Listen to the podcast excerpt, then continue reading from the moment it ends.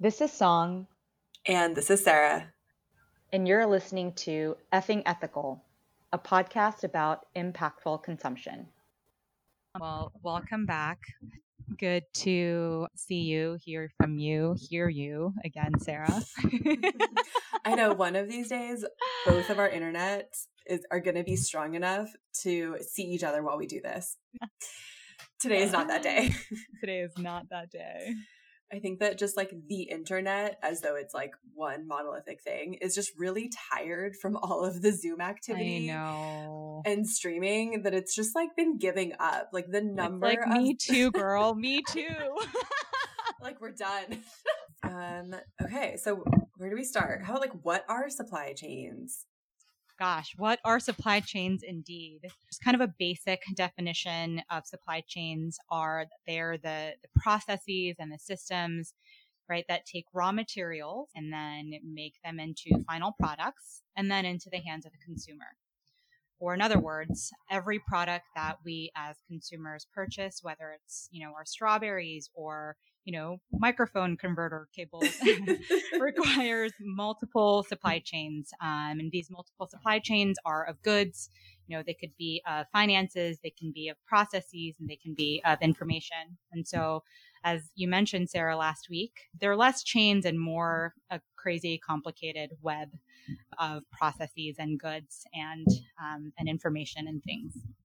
And they're not I think, like you just said, they're not like distinct chains. It's not like this thing moves to this one place and then like moves along. It's very interconnected. And right. there's a whole bunch of reasons, which we don't even have time to get into because it's like not really the point, but there's, it, it might not seem efficient to you um, as a consumer. But what I think has really been highlighted in this like time of COVID is how the fact that they weren't necessarily very efficient, but very much, you know, almost every supply chain in the world relies on China in some way, shape, or form, or, you know, is, you know, was connected to somewhere in the world where there's been a COVID outbreak, although like now that place is the US. Um, but because of those things, we're mm-hmm. sort of starting to understand, oh my gosh, it slowed everything down. Right. Um, because it's just so interconnected and it, right. it, it really is like this web. I think I'm gonna just keep calling it that. Like they're not supply yeah, chains, they're supply, supply webs. webs. I feel like we should just title this episode Supply Webs. yeah. I like that. that. so much better. But to that point, I mean, I don't think they were always so complicated. They've become complicated over time for a number of reasons, but I feel like the one that comes to mind immediately uh, are the impact of governmental and intergovernmental policies. When tr- free trade agreements started to emerge, um, the idea of control over uh, your supply chains, it was all traded in for greater flexibility in places to look for um, look for and take advantage of the labor arbitrage that has happened, right? Like, yeah, corporations were now able to look kind of all over the world to find the cheapest source of labor. Um, and through that, these complicated systems have started to emerge. Um, and as we sort of touched on last week about how it's complete race to the bottom, looking for the lowest cost, reducing costs in every place possible, companies and brands have exchanged um, the ability to have sight into their supply webs for the ability to cut costs. Yeah, and I so you know what really is is kind of the focus of our conversation here, and um, I don't think that I articulated it in the first episode, but like the thing that makes me so mad, and I know this makes you mad too, is when mm-hmm. there is some sort of like label or standard that consumers use to like you know usually it's connected to supply chain to understand where yeah. the ingredients or the product came from that makes them feel good about buying that product because it should, right? Everything got messy. Um, yeah. and people wanted to know that, you know, that their tuna was dolphin free or, yeah, you know, whatever. Um, but I hate it because it is such a narrow designation and doesn't yeah. even begin to identify what's actually happening on the ground or like yeah. what the real risks and impacts to, you know, especially like local communities where these products are mined, produced, um, processed, you know, in factories. Um, it like doesn't even begin to address that, right? It kind of yeah. scratches the surface, and right. It's it's hard because that's really it's like very deceiving to to consumers. But like you consumers want to buy things that make them feel good about what they're consuming for the most part. That's like why all these things exist, right? Right. Um, and one of the, I mean, one of the biggest pieces of this that's just really hard, and this spreads to areas other than just supply chain, but it really is clear in supply chain, is that in those efforts to one, make it clear to consumers, but um, also for companies to be able to kind of like you know label themselves or commit to something um, there are so many different labels and so many different standards.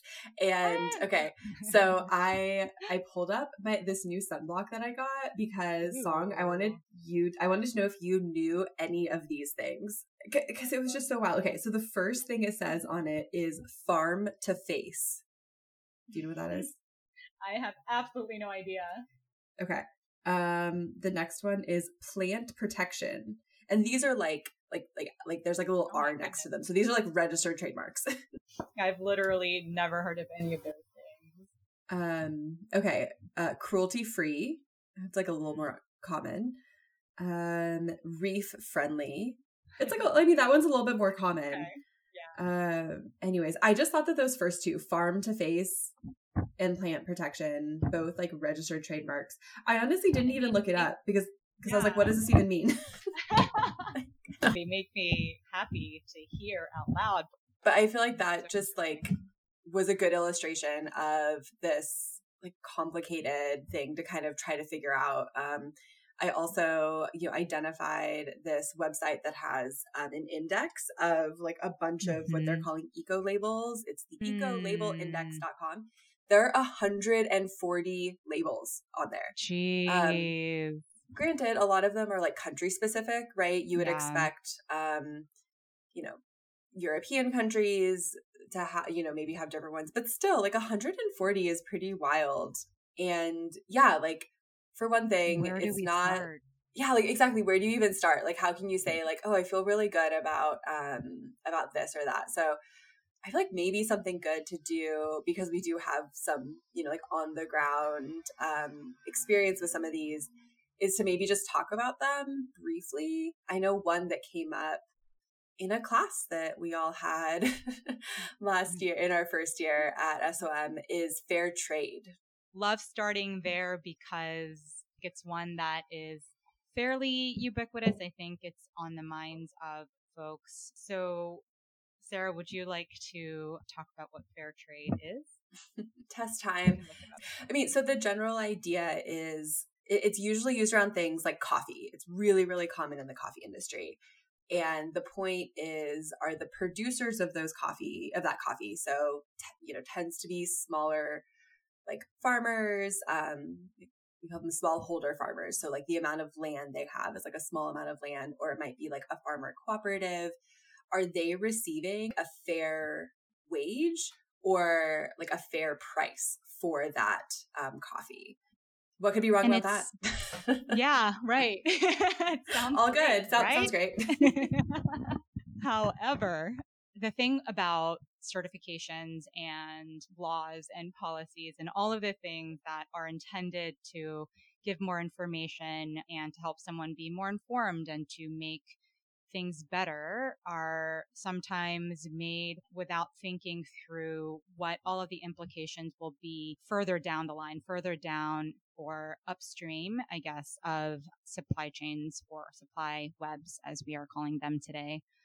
One of the critiques of fair trade was that it had the unintended consequences of actually, because of um, less demand for fair trade, because it does tend to be more expensive, it actually cost farmers more. They weren't able to get as much as they were for non-fair trade. And so it had unintended consequences around the, the actual meaning for the people who are supposed to be benefiting from this certification.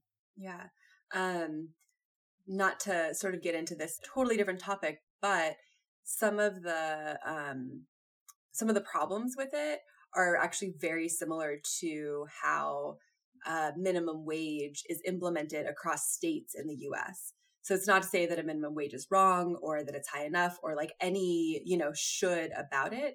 But if it's not, you know, evenly set across the country, mm-hmm. right? If there is some yeah. sort of opportunity to get cheaper labor elsewhere, mm-hmm. or mm-hmm. if it's set at a higher point where, say, a smaller business owner can't afford to pay as many people, people might end up losing their job. So there's just sort of this complicated process that means that if it's not implemented well or implemented broadly, and if there's not enough like market demand, like you said, it can actually like cause harm um, and even like you said like cost um, some of the farmers money it doesn't mean it, it does right it's kind of the same as the minimum wage it doesn't mean that this is always happening it means that this is like kind of one of the problems with it it's really about the implementation um, Sarah, how do you feel about the roundtable on sustainable palm oil? Oh my gosh, this is my favorite. So, if you know me in person, you've probably heard me talk about this. So, palm oil is like one, if you're someone who maybe was attracted to this podcast because you thought we were going to talk about sustainability, you probably have heard about palm oil or are trying to stay away from it or, you know, specifically buy products that say palm oil free, um, which is great. This is like not to say that you should consume palm oil or you shouldn't consume palm oil or you should buy things that have it in or not. It's more just about like the perception of palm oil. Um, so some misconceptions about palm oil. If you care about it for like environmental reasons, it's probably because you have this image of an orangutan in like Borneo dying or having their like home burned up because they're clearing rainforest in order to plant palm oil trees um, which is horrible. Like that's a horrible image. That's like a real thing that's happening all bad so the round table on sustainable palm oil was specifically like put together to look at how palm oil was being produced um, mostly in indonesia but like in southeast asia and it's done in these like massive plantations. They do clear forest, um, which is, you know, horrible. Um, they also employ like a ton of people. They also like buy palm oil from smallholder farmers. So they might have their own plantation, but then they're buying from farmers like from the area. So it's already like really complicated to say like what is good or what is bad within palm oil in Southeast Asia and especially Indonesia. Um, but and here's kind of the the misconception about it. So the the plant that produces palm oil is native to sub-Saharan Africa, specifically to West Africa, and palm oil has been used as like a cooking oil in food like forever. Like that is a mm-hmm. very traditional way of cooking. Um, it adds like a lot of flavor to food. The the the sort of the sustainability trend is like no palm oil but mm-hmm. you have people who eat it in their local cuisine and it's, you know, very traditional and totally fine. And you also have people who are producing it as sustainably as possible. Like, I'm not going to argue again that there's like a perfect way of doing it, but that's kind of what the point of this certification, which comes from the Roundtable on Sustainable Palm Oil, comes from, is like you know, we're really trying. Like, we're not cutting down forests, we're not taking up habitat of endangered species, we're paying our workers well. Like, it really covers like a wide variety of topics. And if your palm oil is coming from sub Saharan Africa, it's far more likely that the palms are native you know, granted, they're being um, farmed, you know, in the way that we do farming now. It's not like you're going out and you know collecting them from wild trees, but it's native. It doesn't have the same like environmental degradation. Um, mm. so I feel like this is just a really good example of like it's so easy to just say like don't consume anything with palm oil. Um, and I'm not a, a chemist, but I, I I understand that there are some qualities of palm oil that make it really good for putting in processed foods or putting in um, cosmetics. Mm-hmm. And so, you know, other options include purchasing palm oil that has this certification, purchasing palm oil that's organic, which is it's really hard to grow organic palm oil. And so if they are, it's probably being done in an otherwise like very sustainable way. That's so fascinating. And uh, there were a few points that you made that I just wanted to touch on. The first being, I think we as consumers, we just sometimes just want this kind of quick hand, like palm oil, bad, and and that's it. And I think it's so easy to want to gravitate towards those things without, you know, thinking further and thinking deeper about the implications of disrupting supply chains. But I hope that you know this is it's it's more of a muscle that once we start to exercise and asking questions like it it will become easier with time I think also, you know, your point about the fact that in different parts of the world, palm oil is such an essential part of their culture and their cooking. And I think it's really important that we don't impose assumptions about something because of the movements that were created within our own cultures um, about a certain product or about about anything to other people or around the globe now more than ever, this whole idea that there is a quote unquote developing world and quote unquote like underdeveloped world, like it's just all a farce of anything. I mean, look at us in the United States. Our systems were so broken that no one welcomes us anymore. We're, we're at a moment of reckoning where we, as a nation, right, have to re-examine some of these assumptions that we impose, even through like our ideas about sustainability and and and whatnot. Yeah, um, and just your kind of explanation of that, or like great summary of the the rambling that I did, but brought up a point that we kind of have discussed before in brainstorming about this podcast, and I think is really important here. And that is this idea of what is ethical enough and who gets to decide that. So you know, we as consumers, we do have a lot of power mm. and that's mm-hmm. really important. But who are we to say that the experience of a certain community is is good or bad, right? And yeah. and the way we find that out, you know, what is harmful, like what is harmful to a community is right. through really good stakeholder engagement. Like when you're looking at your supply chain or, mm-hmm. or, or your supply web, if you're a business owner, do you understand where all of your products are coming from? Do you understand what the conditions in the factories are?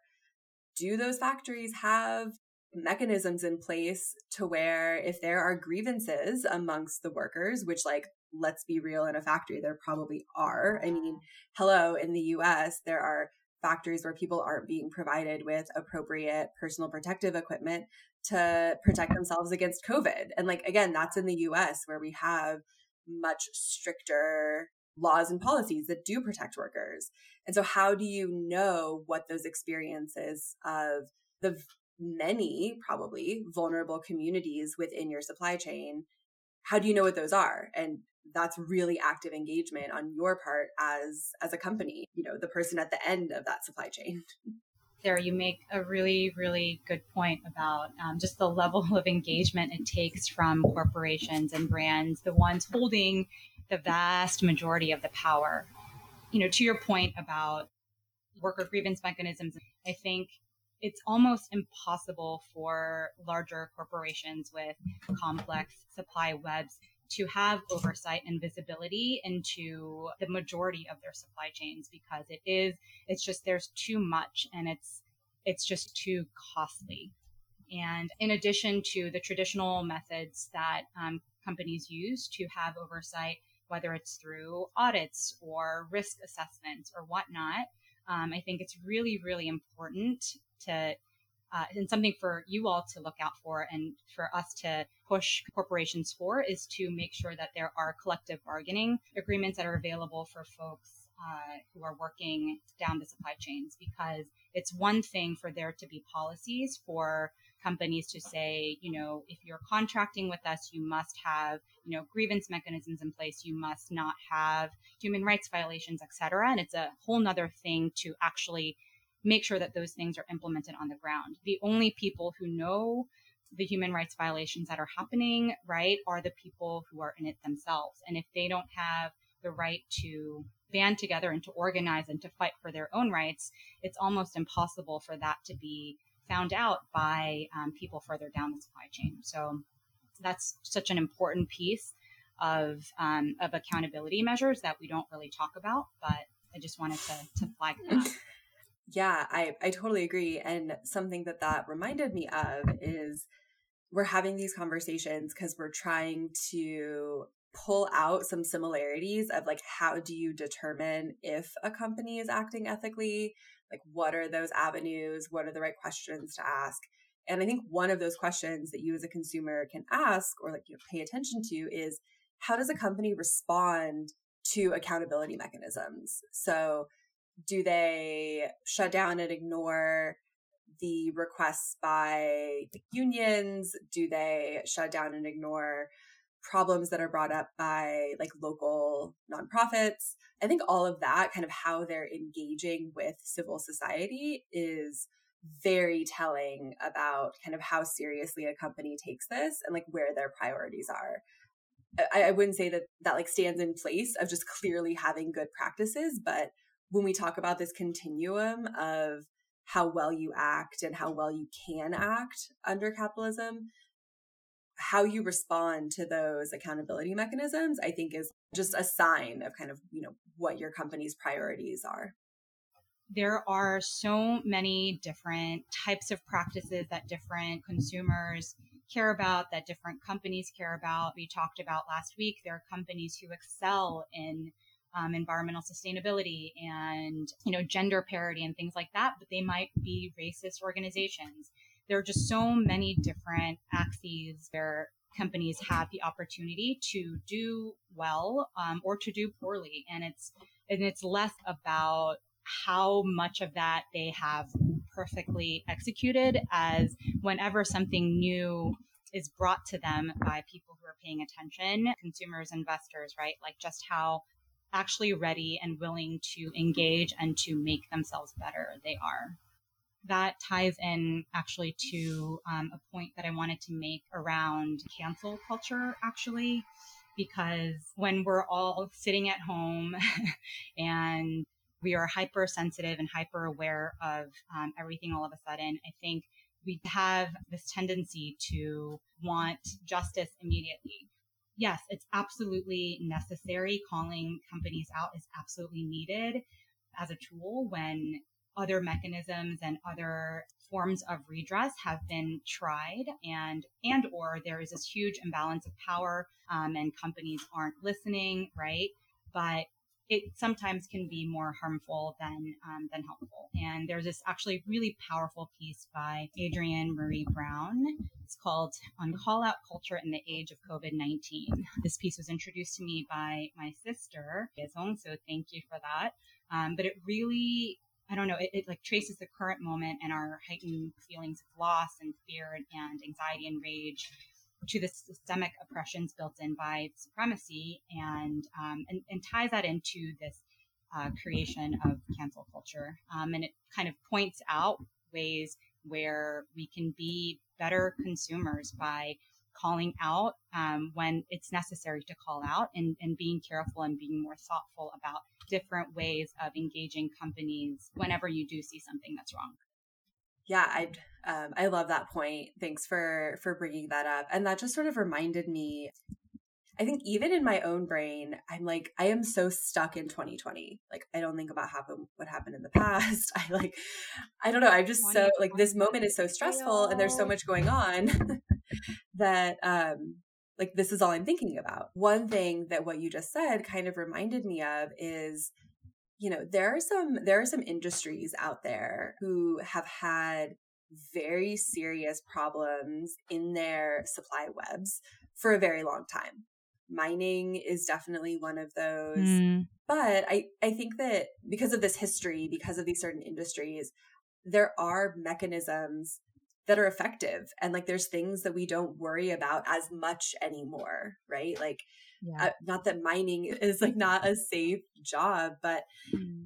it's it's a lot safer than it used to be because of all of the pressure that was put on it Sarah, I love that you are able to see the positives and to highlight them. And um, I feel like talking to you always gives me hope that the world isn't just completely broken and crashing and burning. I do though. I, I am hopeful. and, and I would just say yeah. kind of like to throw this out there. And and this isn't to say that like this is an excuse for companies not per, like performing perfectly or whatever, but yeah.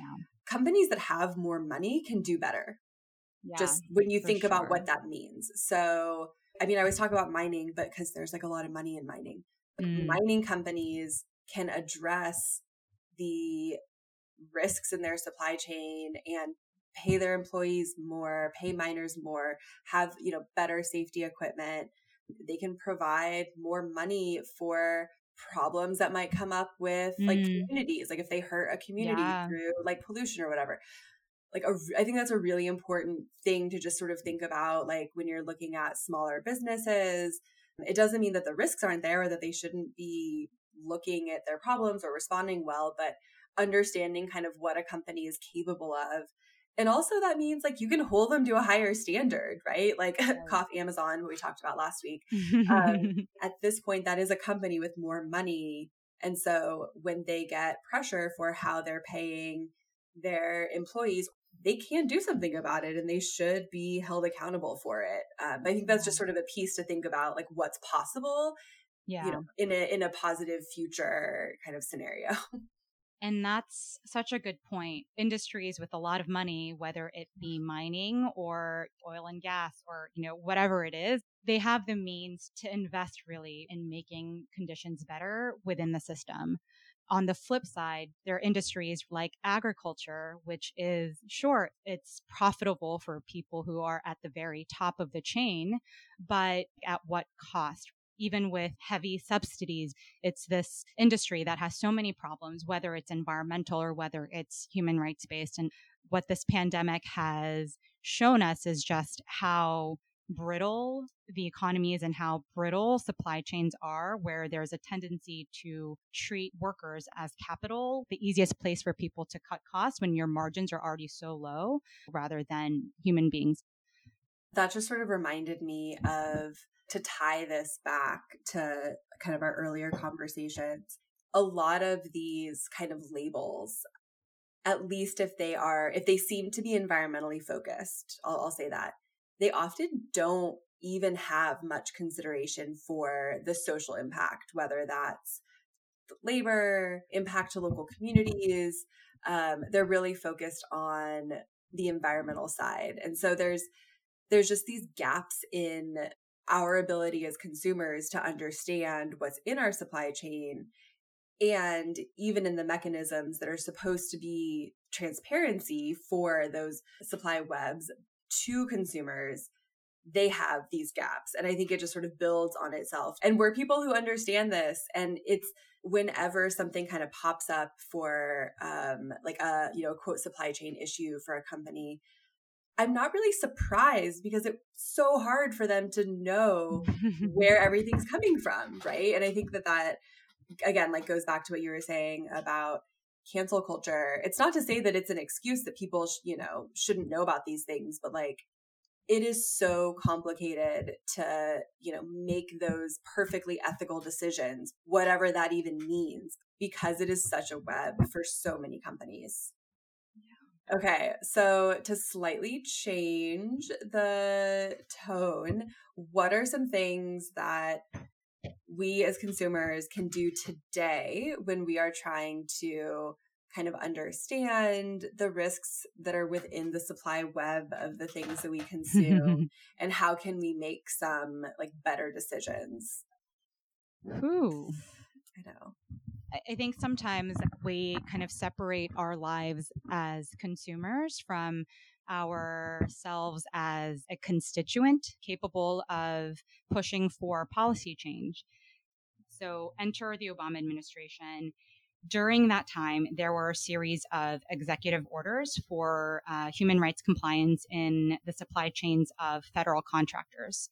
Now, the U.S. government spends about $500 billion in goods on goods and services every year. So they started leveraging that government purchasing power to strengthen protections at a large scale. And it was amazing, right? But one of the first executive orders that were undone when President Trump came into office were these protections for human rights compliance in supply chains, which right like it doesn't seem like a lot but when you think about it they it's rolling back this big impact that the government was able to have with their spending dollars which is huge. And i think as consumers being more sort of attuned to things that and not letting um, legislators and executives do things and flip things in um, because they think that constituents and voters that we don't um, that we're not paying attention like let's prove them wrong. Yeah i i love that you brought that up. I think that that that just that piece about how much money the government spends one very few people know that number and like you don't think about all of the different industries that government spending touches. So I love that. I think that my my two thoughts that I had about this were one, just like be skeptical of products that claim to be like super sustainable.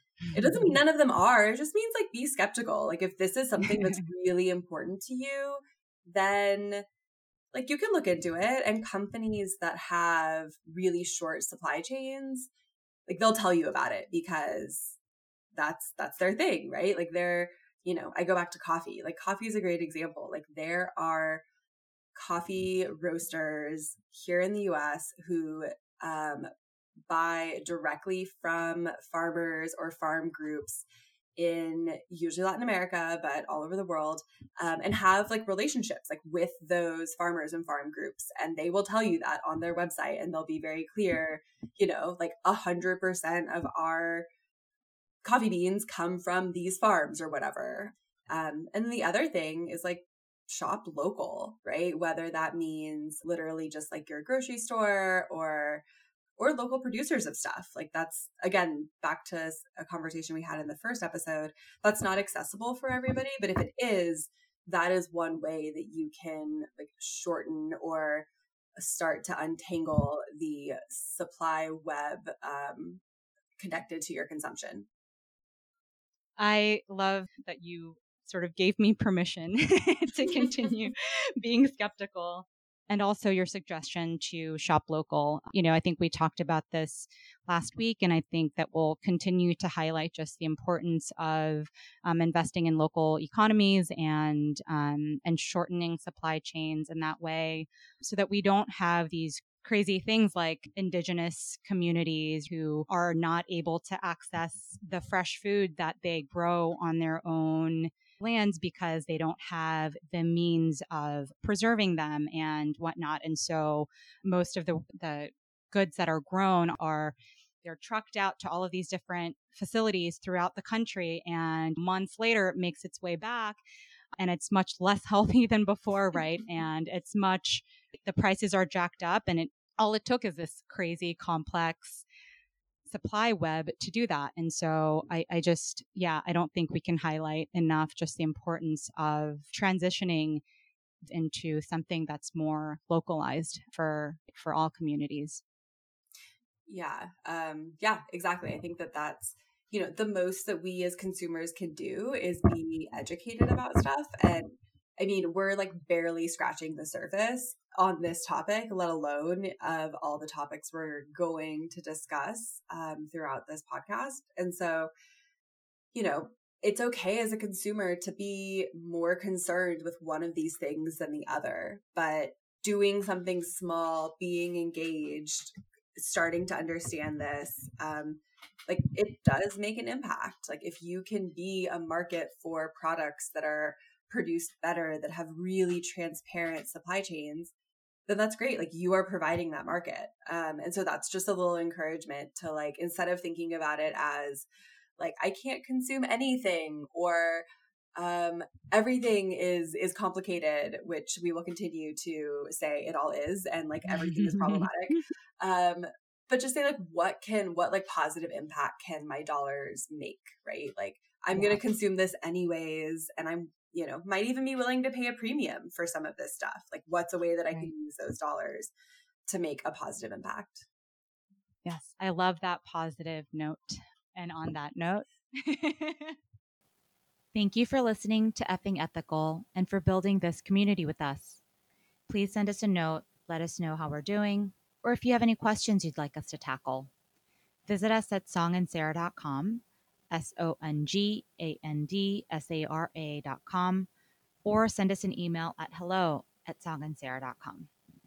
And of course, please leave us a review wherever you get your podcasts so more wonderful people can find us.